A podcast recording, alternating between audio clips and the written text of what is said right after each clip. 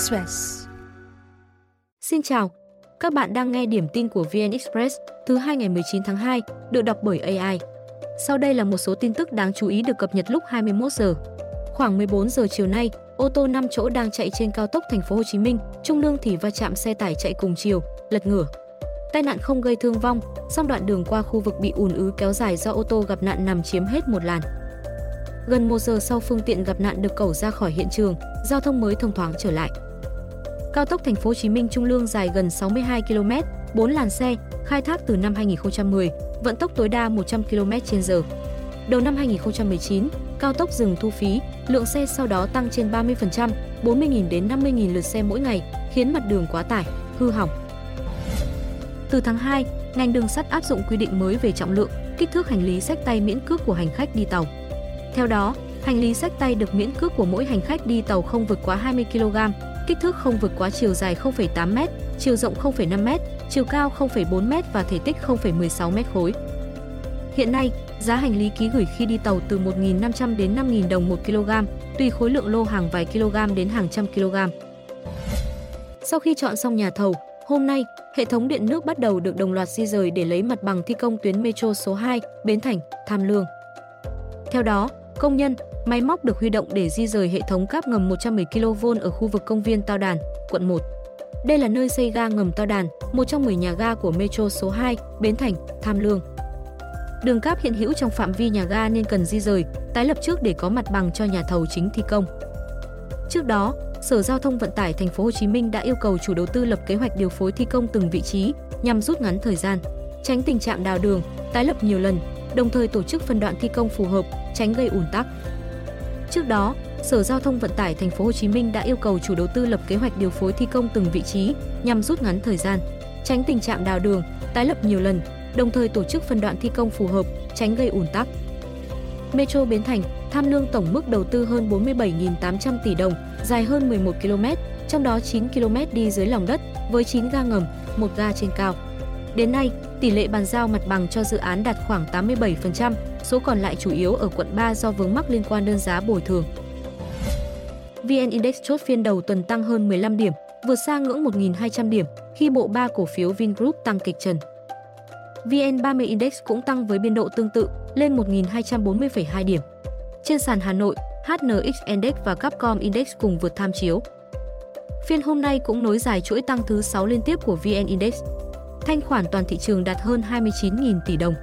Trong đó, thanh khoản trên sàn HOSE chiếm hơn 24.700 tỷ đồng, tăng hơn 9.000 tỷ đồng so với phiên trước. Ngoài nhóm Vingroup, các mã dầu khí cũng hút dòng tiền trong phiên hôm nay. Hôm nay là ngày thần tài, cổ phiếu P&J lại giảm về dưới tham chiếu. Một số cổ phiếu nhóm ngân hàng, bán lẻ, vật liệu xây dựng cũng được chú ý. Ngược lại, cổ phiếu bất động sản đa số chìm trong sắc đỏ. Hàng trăm người chen lấn bên ngoài văn phòng hộ chiếu ở Myanmar khiến hai người chết trong bối cảnh nhiều người tìm cách rời đất nước tránh nhập ngũ. Nạn nhân là hai phụ nữ ở độ tuổi 52 và 39. Họ thiệt mạng khi đứng xếp hàng cùng hàng trăm người đang đổ xô về văn phòng cấp hộ chiếu ở Mandalay, thành phố lớn thứ hai Myanmar. Đám đông chen lấn cũng khiến một phụ nữ bị thương nhẹ. Theo giới chức, ba người phụ nữ đều đang bán số thứ tự xếp hàng khi xảy ra sự việc. Hàng nghìn người Myanmar cuối tuần trước đợi bên ngoài Đại sứ quán Thái Lan ở Yangon để xin visa rời đất nước. Lượng người xin hộ chiếu và visa rời Myanmar tăng bất thường sau khi quân đội nước này tuần trước thông báo sẽ thi hành luật nghĩa vụ quân sự nhân dân, cho phép gọi nhập ngũ tất cả nam giới 18 đến 35 tuổi và nữ giới 18 đến 27 tuổi trong thời gian ít nhất 2 năm. Chính quyền quân sự Myanmar đang phải đối mặt thử thách lớn nhất từ khi lên nắm quyền sau cuộc đảo chính năm 2021. Các nhóm phiến quân từ cuối năm ngoái tăng tấn công quân đội Myanmar và đã kiểm soát nhiều thị trấn cùng căn cứ quân sự, trong đó những địa điểm gần biên giới với Trung Quốc. Sau đây là thông tin lúc 17 giờ. Mở cửa ngày vía thần tài, mùng 10 tháng Giêng, giá bán vàng miếng có xu hướng giảm nhẹ hoặc đi ngang so với hôm qua.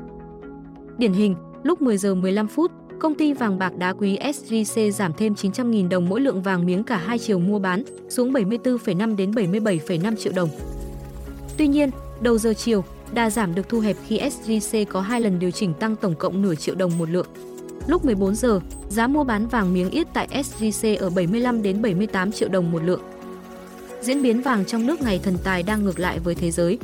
Mở cửa đầu tuần mỗi ounce vàng giao ngày tăng gần 9 đô la Mỹ lên 2021 đô la Mỹ song các nhà vàng trong nước lại điều chỉnh giảm. quy đổi theo tỷ giá Vietcombank, giá vàng thế giới tương đương 60,15 triệu đồng một lượng, chưa thuế, phí. Chênh lệch giữa giá vàng miếng trong nước và thế giới do đó được thu hẹp so với các ngày trước, xuống 17 triệu đồng. Còn giá vàng nhẫn vẫn cao hơn 4,5 đến 5 triệu đồng một lượng so với quốc tế. So với vùng giá cách đây một tháng, giá các doanh nghiệp bán ra cho người dân đang cao hơn gần 1 triệu đồng mỗi lượng. Bà Nguyễn Thị Lệ Hà, Chủ tịch Hội Liên hiệp Phụ nữ Hà Tĩnh vừa bị kiểm điểm vì đi xe biển xanh của cơ quan, bật đèn ưu tiên và hú còi để đón con gái tại sân bay Vinh. Bà cũng thừa nhận việc sử dụng xe công vụ vào sân bay đón con là sai, đồng thời giao công an giả soát, thu hồi còi, đèn ưu tiên trên các xe công vụ lắp đặt không đúng quy định. Lãnh đạo tỉnh ủy Hà Tĩnh nói Hội Liên hiệp Phụ nữ tỉnh đã nhận sai và sẽ chấn chỉnh. Đồng thời, việc quản lý xe công cũng sẽ được giả soát và thực hiện nghiêm theo quy định.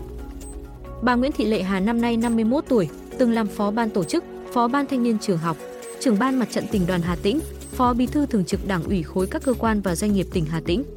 Tháng 11 năm 2022, bà Hà được bầu giữ chức Chủ tịch Hội Liên hiệp Phụ nữ tỉnh Hà Tĩnh.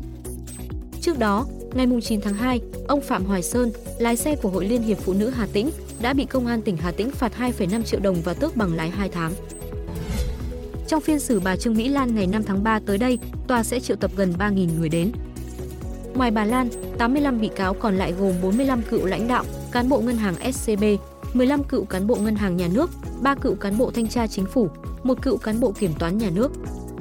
14 người bị truy tố ở khung hình phạt cao nhất là tử hình gồm bà Lan và 13 đồng phạm. Liên quan đến vụ án, hai bị can khác là Sun Henry Kajiang, quốc tịch Trung Quốc, thành viên hội đồng quản trị SCB, Lam Lee George, quốc tịch Canada, cựu thành viên hội đồng quản trị SCB, đang bỏ trốn, được tách riêng hành vi để điều tra sau.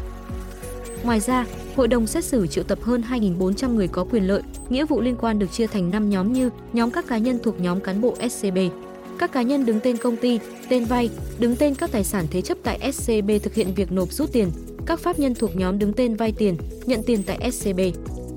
Trong vụ án có bị cáo Chu Napki Eric, chồng bà Lan, quốc tịch Trung Quốc, nên tòa cũng triệu tập một số người phiên dịch. Tòa án và các cơ quan tố tụng liên ngành cũng đang hoàn tất các kế hoạch chuẩn bị cho phiên tòa sắp tới. Phiên tòa dự kiến kéo dài đến 29 tháng 4. Bảo hiểm xã hội Việt Nam kiến nghị tăng 8% lương hưu cho người hưởng hưu trí cả hai khu vực công và tư từ ngày 1 tháng 7 năm 2024, kinh phí dự kiến hơn 8.800 tỷ đồng. Mức tăng dựa trên chỉ số giá tiêu dùng 3,35% và GDP đạt 5,05% năm 2023, được Bảo hiểm xã hội Việt Nam nêu trong báo cáo tác động thực hiện tiền lương mới tới chính sách bảo hiểm xã hội. Mức này cũng sẽ giảm bớt chênh lệch trong thụ hưởng giữa người nghỉ hưu trước và sau cải cách tiền lương. Nếu được thông qua, ngân sách nhà nước dự kiến bố trí thêm 1.900 tỷ đồng trong 6 tháng cuối năm, thêm 50 tỷ đồng nếu điều chỉnh mức hưởng đạt 3,5 triệu đồng mỗi tháng với người trước năm 1995. Nguồn quỹ bảo hiểm xã hội tăng khoảng 6.900 tỷ đồng chưa bao gồm tiền trích đóng bảo hiểm y tế. Bảo hiểm xã hội Việt Nam tính toán trong 5 năm tới, nếu lương hưu, trợ cấp được tính dựa trên bình quân lương đóng bảo hiểm xã hội toàn bộ quá trình tham gia hệ thống thì mức lương hưu của lao động chỉ tăng khoảng 5% chưa bao gồm trượt giá. Lương hưu của người nghỉ sau ngày 1 tháng 7 năm 2024 cũng chỉ tăng 0,13% so với người nghỉ hưu trước tháng 6 năm 2024. Thống kê hết năm 2023, bình quân tiền lương tính đóng bảo hiểm xã hội của lao động khu vực nhà nước hiện đạt 6,9 triệu đồng với mức lương hưu khoảng 6,1 triệu đồng. Tiền lương làm căn cứ tính đóng bảo hiểm xã hội của lao động trong doanh nghiệp, hợp tác xã gần 6,4 triệu đồng. Từ giữa năm 2024, cán bộ, công chức, viên chức sẽ được trả lương theo vị trí việc làm thay vì hệ số cào bằng hiện nay. Dự kiến từ năm 2025, tiền lương cán bộ, công chức, viên chức, lực lượng vũ trang tiếp tục được tăng bình quân 7% mỗi năm cho đến khi mức lương thấp nhất khu vực công bằng hoặc cao hơn mức lương thấp nhất vùng một khu vực doanh nghiệp, lương tối thiểu vùng một hiện là 4,68 triệu đồng. Ông Nguyễn Văn Lành, cựu giám đốc CDC Hậu Giang vừa bị cáo buộc khi là giám đốc CDC Hậu Giang đã chỉ đạo hợp thức hồ sơ cho Việt Á trúng thầu cung cấp kit test, gây thiệt hại 3,3 tỷ đồng. Theo cáo trạng, tháng 7 năm 2020 đến tháng 12 năm 2021, ông Lành liên hệ với Trần Tiến Lực, nhân viên bán hàng của công ty Việt Á, về việc mượn kit xét nghiệm của đơn vị này sử dụng trước rồi thanh toán sau. Khi thanh toán số kit test đã tạm ứng, CDC Hậu Giang và công ty Việt Á đã hợp thức hóa hồ sơ cho đơn vị này trúng 6 gói thầu. Từ đó, CDC Hậu Giang đã trả cho công ty Việt Á số tiền hơn 5,1 tỷ đồng tương đương với hơn 17.000 kit xét nghiệm, gây thiệt hại cho ngân sách gần 3,3 tỷ đồng để hợp thức hồ sơ đấu thầu và làm thủ tục thanh toán tiền cho công ty Việt Á. Lành đã chỉ đạo đảng và đoàn liên hệ nhân viên của công ty Việt Á cung cấp 3 bảng báo giá do công ty con của Việt Á cung cấp và cao hơn giá của công ty Việt Á. Sau khi nhận được tiền, Việt Á chi tiền phần trăm ngoài hợp đồng cho ông Lành 450 triệu đồng, ông Đẳng 557 triệu và bà Đoan gần 86 triệu. Khi Chủ tịch Việt Á bị bắt tháng 12 năm 2021, ông Lành báo cáo đơn vị và niêm phong số tiền đã nhận. Ông Đẳng và bà Đoan cũng mang tiền nhận từ Việt Á giao nộp cơ quan điều tra. Ngày 11 tháng 5 năm 2022, cả ba bị bắt.